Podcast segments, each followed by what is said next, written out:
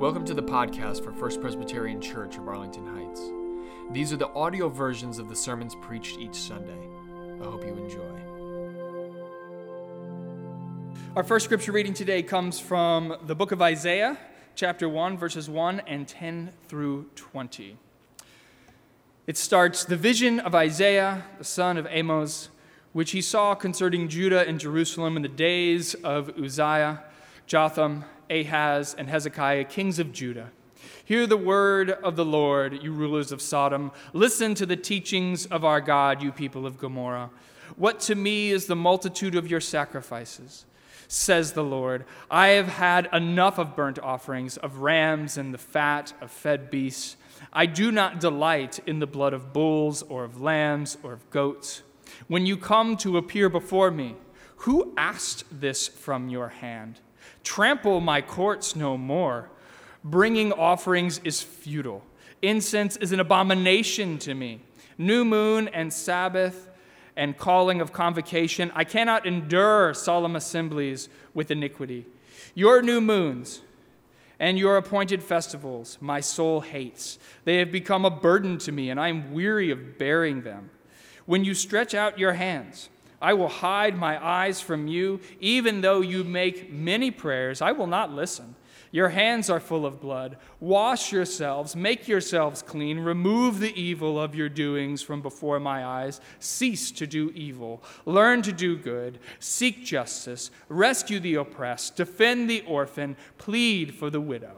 Come now, let us argue it out, says the Lord. Though your sins are like scarlet, they shall be like snow.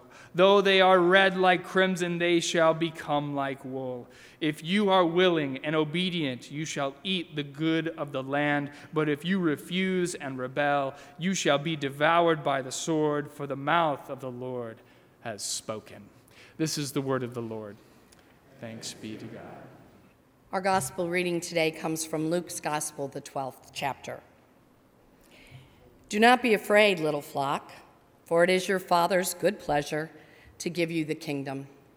Sell your possessions and give alms. Make purses for yourselves that do not wear out, an unfailing treasure in heaven, where no thief comes near and no moth destroys. For where your treasure is, there will your heart be also. Be dressed for action and have your lamps lit.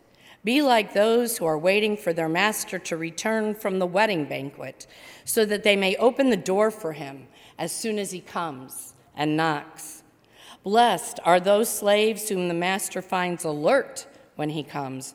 Truly, I tell you, he will fasten his belt and have them sit down to eat, and he will come and serve them. If he comes during the middle of the night or near dawn and finds them so, Blessed are those slaves. But know this if the owner of the house had known at what hour the thief was coming, he would not have let his house be broken into. You also must be ready, for the Son of Man is coming at an unexpected hour. The word of the Lord. Thanks be to God. So I just want to share the fact that I had a great start to my Sunday morning. It's my habit to stop at the Dunkin' Donuts on Northwest Highway and get a cup of coffee, sometimes a donut, but mostly just a cup of coffee.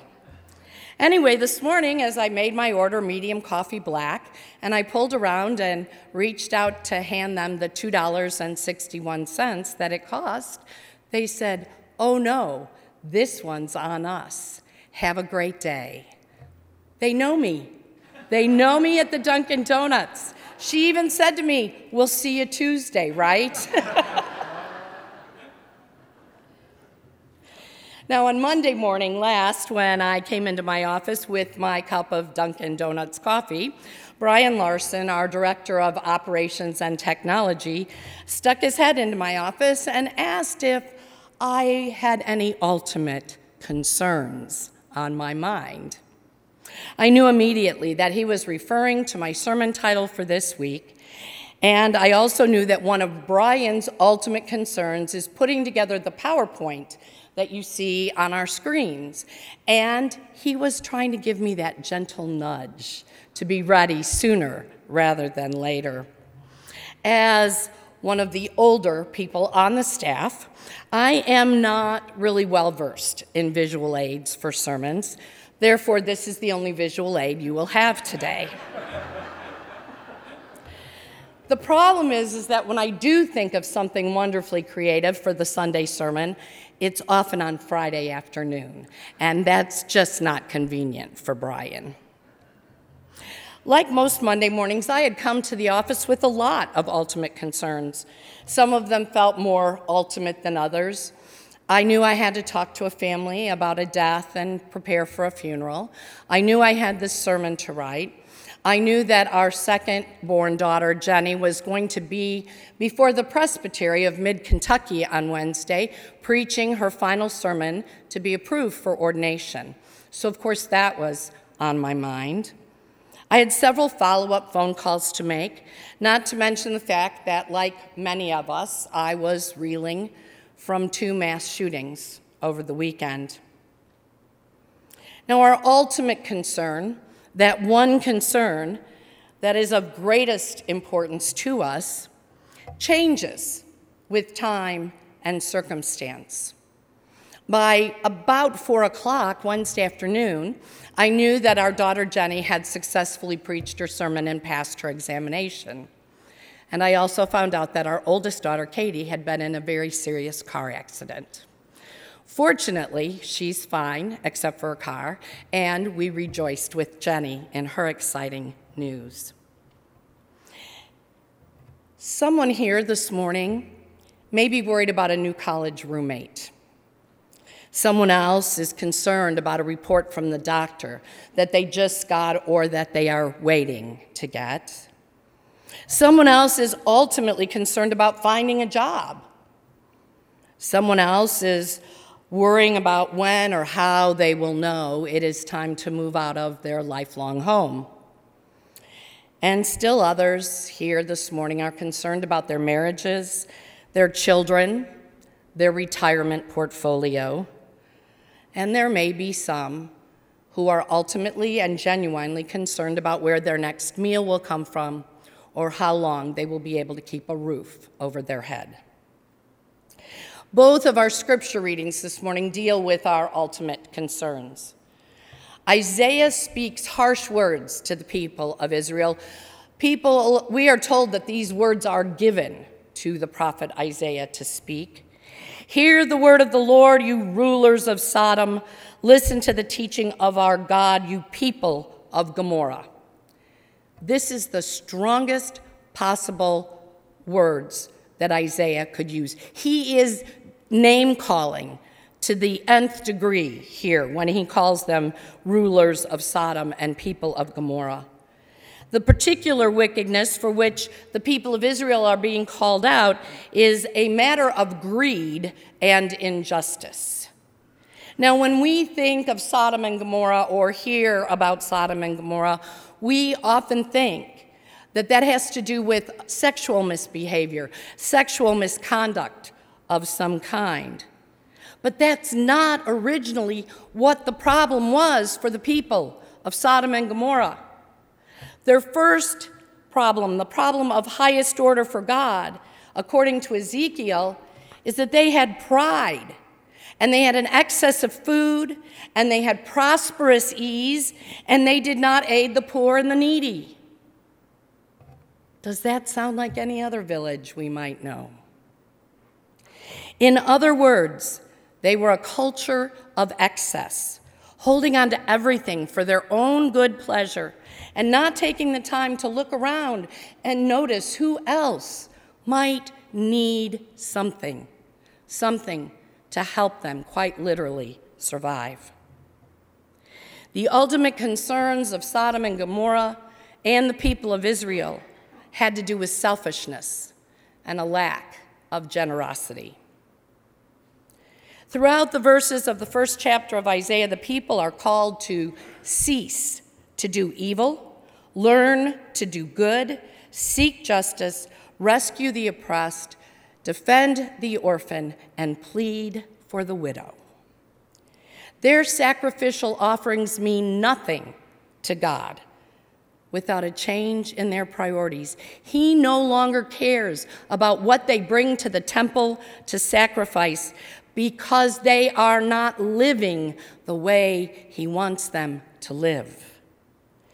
God wants a change in their priorities, a change in their ultimate concerns.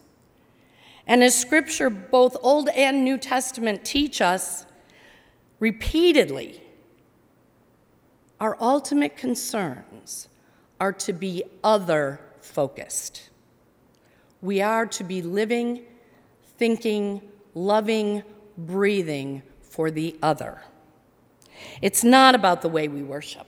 It's not about the liturgy we use or the music that's played, the hymns that are chosen. It is not about the amount of money that you put in the offering plate or the way the elders and deacons serve communion, sometimes a little more smoothly than others.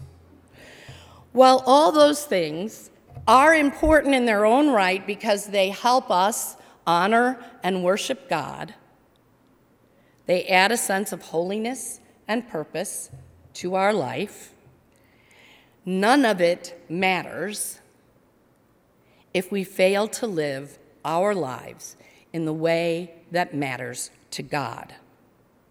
None of it matters if we fail to live our lives in a way that matters to God.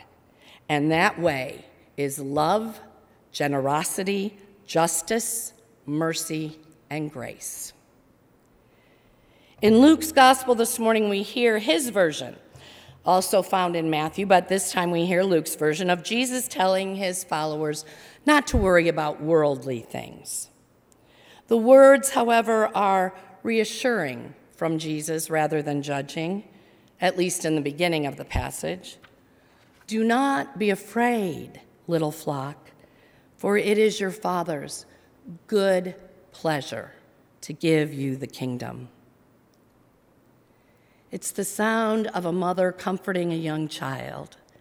Do not be afraid, little flock, for it is God's good pleasure. The words, do not be afraid, are echoed over and over and over again throughout Scripture to Mary, to Joseph, to the angels, to those wandering in the wilderness, to the earliest disciples, and to us. Do not be afraid. Words of reassurance in times when all the expected things are changing and all the unexpected things are happening. Words of reassurance when everything around us feels very unsettled. Words of calm, words of comfort. And so, for a moment, we breathe a collective sigh of relief. Do not worry, little flock. The next words, however, shake us up again. Sell your possessions and give alms. Sell my possessions? I don't even own all my possessions. Visa and MasterCard have some of my possessions. My bank has my mortgage, my possession. What do you mean, sell all my possessions? Can we negotiate on this matter? Some of them? Really? Or all of them? Is there a number that we're going for? What if I get rid of one bag of clothes, maybe? If you're not keeping up with your Netflix series, you might not know Marie Kondo. But Marie Kondo is a petite Japanese woman who has a series on Netflix that helps people organize their belongings and declutter their homes. She suggests that you take each item and look at it and determine whether or not it gives you pleasure. And if it no longer gives you pleasure, you thank it for its service and you fold it up and tuck it in a box to give away. I watched her show a few times. Her show didn't bring me any joy, so I stopped watching it. But her premise has some merit. Downsizing can be liberating. Cleaning out closets can make us feel lighter. All of us have too many things. If you don't know that today, you will know that when you, have, when you decide to sell your home. And you will also know it when, we, when you ask someone else if they want your prized possession and they politely decline and shake their head, no, thank you. There is another movement gaining strength these days called minimalism or being a minimalist. You can kind of guess what that's about from the title, but I read a little bit about it. One man that I read about, he had cut down his articles of clothing from 120 all the way down to 30. he had simplified his wardrobe to the point where he had v neck t shirts, pants, and black shoes. And that's what he wore every day, all the time, to whatever he was doing. And he loved it. It said it eased a lot of anxiety trying to decide what to wear. I actually am thinking of trying it myself because I can't go to sleep at night unless I know what I'm going to wear in the morning. And that does create anxiety. So look for some new outfits. Another article I looked at said, and this totally blew me away, said that the average American lives, and this includes your home, with $137,063 of debt. $137,000 of debt, and the average American income is right around $60,000. Think about that. We have too many things. Do not be afraid, little flock, for it is your Father's good pleasure to give you the kingdom. Sell your possessions and give alms. We don't have to be afraid of anything, but especially we don't have to be afraid of not having enough. And that's what our culture tries to teach us that we don't have enough. Or that if we get this product, life will be better. If we get this product, we'll be skinnier. Or if we get this product, we'll meet that beautiful blonde with the great figure. None of it's true. They just want us to get more things. We don't have to be afraid, though, because God has already given us everything we need. It has been God's good pleasure to freely give us the kingdom. The kingdom, friends. This is not something we build or earn or achieve, it is a gift freely given. But it does ask from us a right response. A response like the Israelites were challenged to give. A response that is other focused, a response that ceases to do evil and works to do good, that feeds the orphans and advocates for the widows. A response that seeks justice, a response that put other, puts others ahead of our own needs because because our needs have been met and generously met by the one who has called us into being. The question before us is are we ready to let go of all of those ultimate concerns that we hang on to for dear life?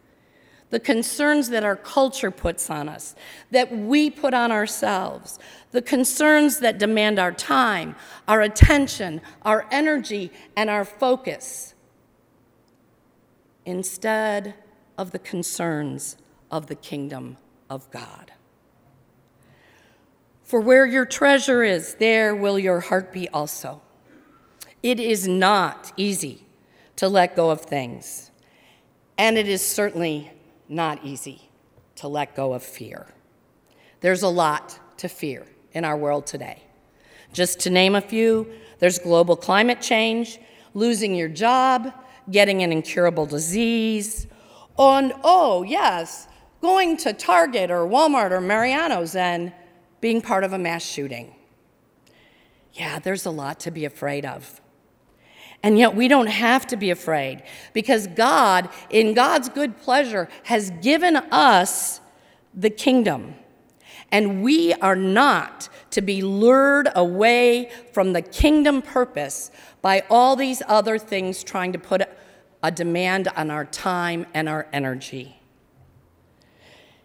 As President Roosevelt said at the beginning of World War II, we have nothing to fear except fear itself. And that is perhaps truer today than it was then. And that's what Jesus is telling us. We have nothing to fear. We've been given, given everything we could possibly need. Now, will gun violence just disappear? Sadly, no. Will global climate change suddenly reverse itself? I'm not a scientist, but I don't think so. Will hunger, homelessness, oppression, and racial divide all take care of themselves? No. No. And will someone else, God perhaps, send us money for our mortgage? Certainly no. But the invitation is not to worry about those things, but to do something about those things. Because we do not have to worry, we are invited to give all the time that we waste on worry over to the work of God in our world. I'm a person of privilege. We are all people of privilege simply because we are the children of God. God has gifted us with the kingdom, so we do not need to be afraid. We do not need to stockpile money for our retirement or stockpile resources for the end of the world or stockpile weapons because others may be taking over our country. We do not need to do any of those things. What we do need to do is stop evil and do good. If we want the gun violence in our country to stop, then every single one of us who are beneficiaries of the kingdom of God are called upon to make it stop. Maybe we call our elected officials. Maybe we go out and protest. Maybe we write letters. Maybe we work in impoverished neighborhoods, helping children to learn to read and write so they don't turn to violence that is all around us and all around them. Maybe we help people who are unemployed or underemployed to find jobs so they're not on the streets hanging around, or so they're not trying to make quick, easy money selling drugs, which leads to more violence. Maybe we talk about love, and maybe we act in love instead of in ways that divide us into them and us. I don't have all the answers, and I'm not trying to pretend I do. I've been preaching for almost 33 years, and the hardest thing is that I can't give easy answers.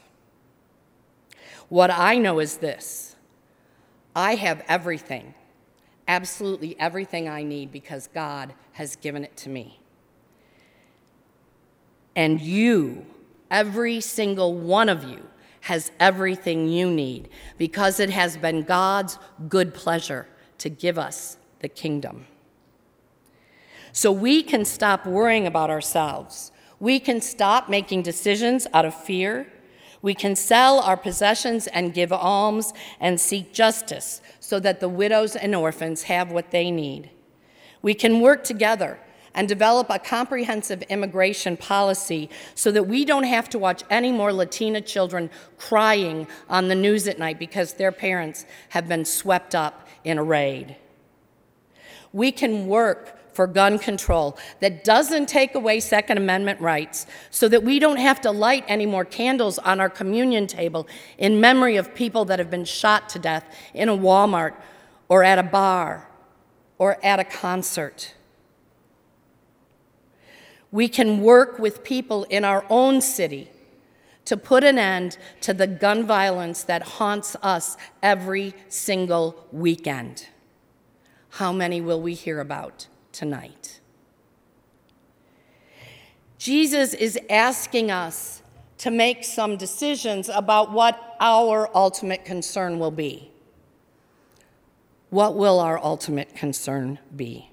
Are we going to hold on for dear life to everything we have so that things stay exactly the way they are and nothing ever has to change?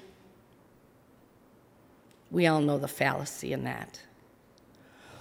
Or are we going to let go, release our grip, and open our hands so that God can take them and use them to build the kingdom? Jesus is asking us to divest ourselves of material preoccupation so that we can put the treasure where it really matters into kingdom building and kingdom living. Jesus is asking us to follow him, to work with him, to stop the evil and the hate, and to spread love and mercy and generosity. This is not easy work to do, and I do not mean to suggest that it is. It is the hardest work we will ever do. It means going against a lot of things that we have been taught about how to survive in this world. It means letting go of some rituals and traditions that mean a lot to us.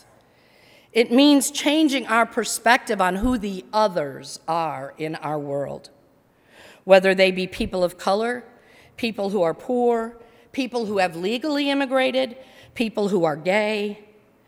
It means really and truly allowing God to use us without holding anything back. Sell your possessions and give alms. Do not be afraid, little flock, for it is God's good pleasure to give you the kingdom. Sell your possessions and give alms, for where your heart, where your treasure is, there your heart will also be. We have been given the kingdom, and now it is up to us to live in ways that bear witness to the kingdom. And what a world it will be when we do just that. Amen. Thanks for listening. And if you want to learn more about First Presbyterian Church of Arlington Heights, please visit www.firstpresah.org for more information on service times, directions, and to learn more about the First Pres family of faith.